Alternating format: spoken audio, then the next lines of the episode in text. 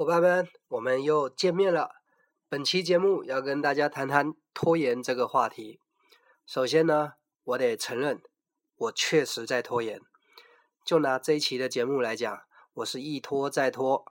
那我得感谢我们的学员在后台督促我说：“教练，你最近节目好像有点慢啊。”所以我决定今天克服拖延，来录本期节目，然后来跟大家谈谈拖延这个话题。那也给大家一个节目预告：如果你能够好好听完本期的节目，你一定会有一个很大的收获。听完才知道哦。好，话说世界潜能大师安东尼·罗宾研究人类行为科学超过三十年，得到一个重大的结论：人类所有的行为就分成两个核心动力，一个是追求快乐，另外一个是逃离痛苦。在这个论点上，我们用一个最浅显易懂的例子来讲追求快乐跟逃离痛苦，他们之间的关系是什么？最实际的例子啊，就拿钱来举例子。呃，赚一万，赔一万，选一个。答案是赚一万，因为赚一万是快乐，赔一万是痛苦。同意吗？哎，同意的举手说。爱，OK，很好。哎，有人就觉得爱什么爱呀？反正经常听我讲课就知道，举手说爱，挺对的啊。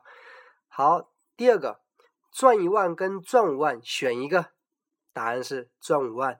为什么呢？因为快乐跟更快乐，我们会选择更快乐。同意的举手说爱，没错。第三个问题，赔一万跟赔五万选一个。答案是赔一万，为什么呢？因为痛苦跟更大的痛苦选一个，我们会选择更小的痛苦。同意的话举手说，哎，没错。所以呢，哎，各位有没有发现我有点像安东尼罗宾的啊？没有办法，我脸皮也比较厚啊。既然安东尼罗宾是我的老师，我就好好的彻底的模仿嘛，对不对？让别人说我挺像安东尼罗宾的，这也是我的荣幸嘛。好了，那我今天再把这事情跟各位说清楚。其实追求快乐跟逃离痛苦，它是一体两面的事，可以说它根本就是同一件事情，只是说一个在前，一个在后。要么快乐在前，痛苦在在后；要么痛苦在前，快乐在后。它其实是一体两面的。举个例子，我追求一个快乐，如果追求不到，反面当然就是痛苦。我逃离一个痛苦，我如果能逃离，我当然就会得到我的快乐。我不知道这么讲，各位理解了吗？我们举个最简单的例子，就说上班赚钱这件事情。我想很多人呃不是那么愿意上班，但是他为什么要上班呢？因为上班会赚到钱，这是快乐，赚到钱可以买车、买房、出国旅游、买所有喜欢的东西，快乐嘛。所以为了快乐我去赚钱，虽然有痛苦，好比说时间不自由啊，在单位里面被老板呃呃这个吩咐来吩咐去的啊，但是。赚到钱的快乐跟在上班的不自由，你可能衡量一下，觉得还是上班好。这是一种追求快乐型。那逃离痛苦型呢？他也上班，可是他上班呢，他不是因为上班可以赚到钱，可以买车，可以买房，可以出国旅游，可以买很多东西。他不是。有一种情况是因为他好比说他家境很不好，他为了改善他的生活方式，所以他必须要赚钱。他是痛苦的驱动力驱动他去赚钱，因为我不能。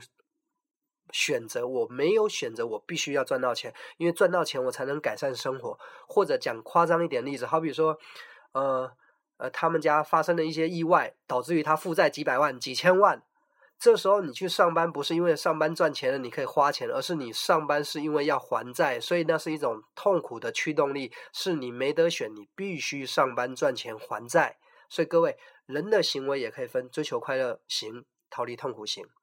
好，那我们再举几个其他的例子，我们就说喝酒这件事情吧。嗯，我不知道各位对喝酒什么印象哦。如果要让我来说，我如果会喝酒，一定是因为喝酒很快乐，因为喝酒可以让我，哎，好像就是释放情绪啦，然后可以对不对？暂时的忘记我是谁啊，那个疯狂一下，蛮快乐的。但是有些人喝酒是为了逃离痛苦，是因为他的生活可能压力很大，他可能很很需要释放。他他是为了逃离某种痛苦，所以他去喝酒，而不是因为他很快乐去喝酒。各位理解吗？我们再举个例子，就说学习这件事情嘛，为什么有些人老爱考试考第一名啊，老是学习成绩好啊？是因为学习对他来讲有快乐，当然不是完全的啊。有些人是因为学习有快乐，因为学习成绩好了会被奖励、被肯定，对，被鼓励、被赞扬、被公开表扬哦，很大的快乐，这是一部分的动力。还有一部分的人，他学习的动力是因为我我必须要。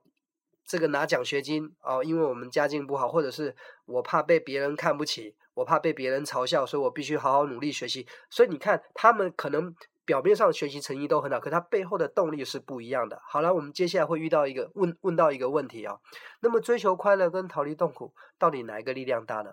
我觉得各位也别猜了哦，节省时间哦，答案是逃离痛苦的力量大。那当然，这不是我说的，安东尼·罗宾说的啊。那我相信世界潜能大师这个答案绝对是经典的，绝对是毋庸置疑的。因为我自己个人的经验，我也能百分之百的跟各位说，绝对一个人改变最核心的动力，不是因为有多快乐，而是痛苦到达了一种叫做临界点，到了痛苦的临界点，所以他是不得不改变，所以于是他就改变了。我们来举一个例子啊，嗯，我再总结一句话好了，大多数的改变来自于痛苦。我再讲一次，大多数的改变来自于痛苦，是痛苦到达了一种临界点，逼得你不得不改变。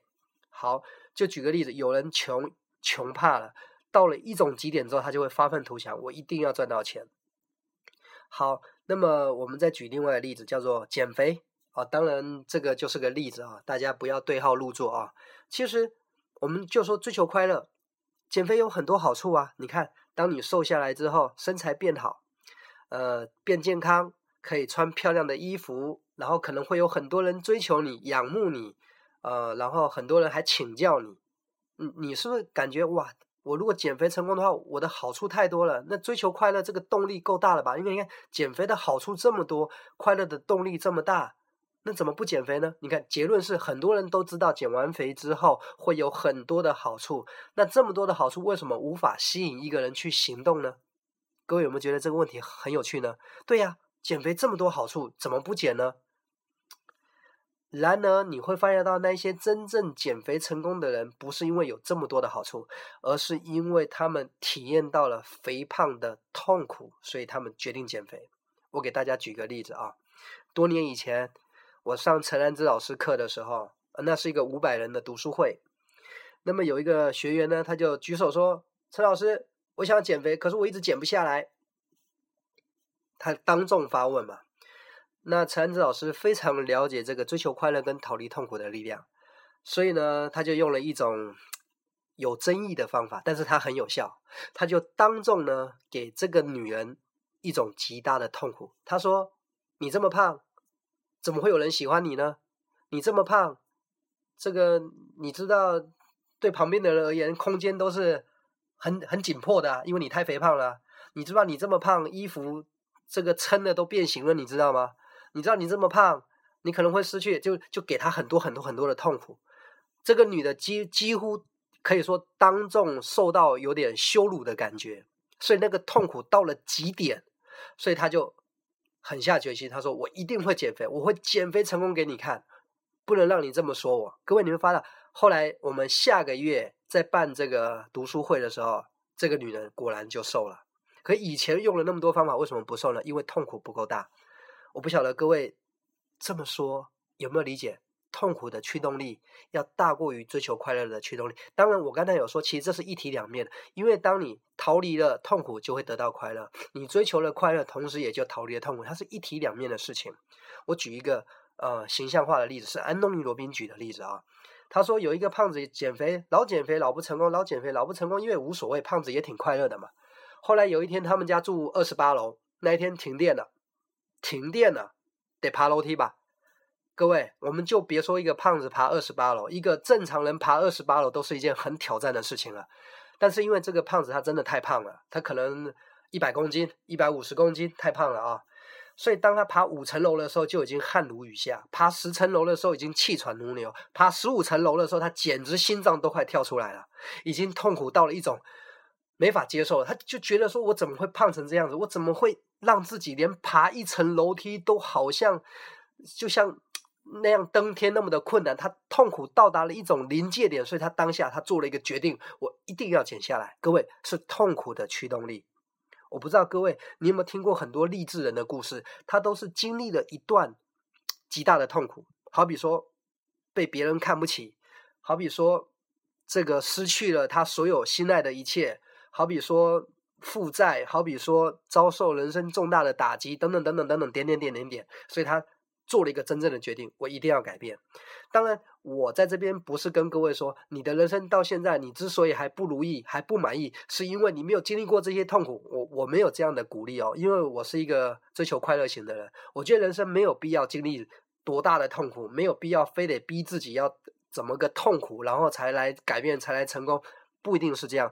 我这个话是想跟各位说，我们得学会给自己痛苦，然后我们就会有。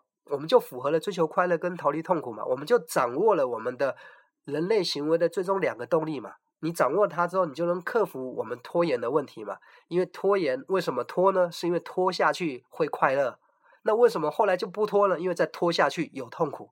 各位这样解释，就前面讲了这么多，加上后面这样子画龙点睛，各位有没有发现到，其实拖延这个问题说穿了就是追求快乐跟逃离痛苦，他们在天平呃这个这个之间呢在摇摆。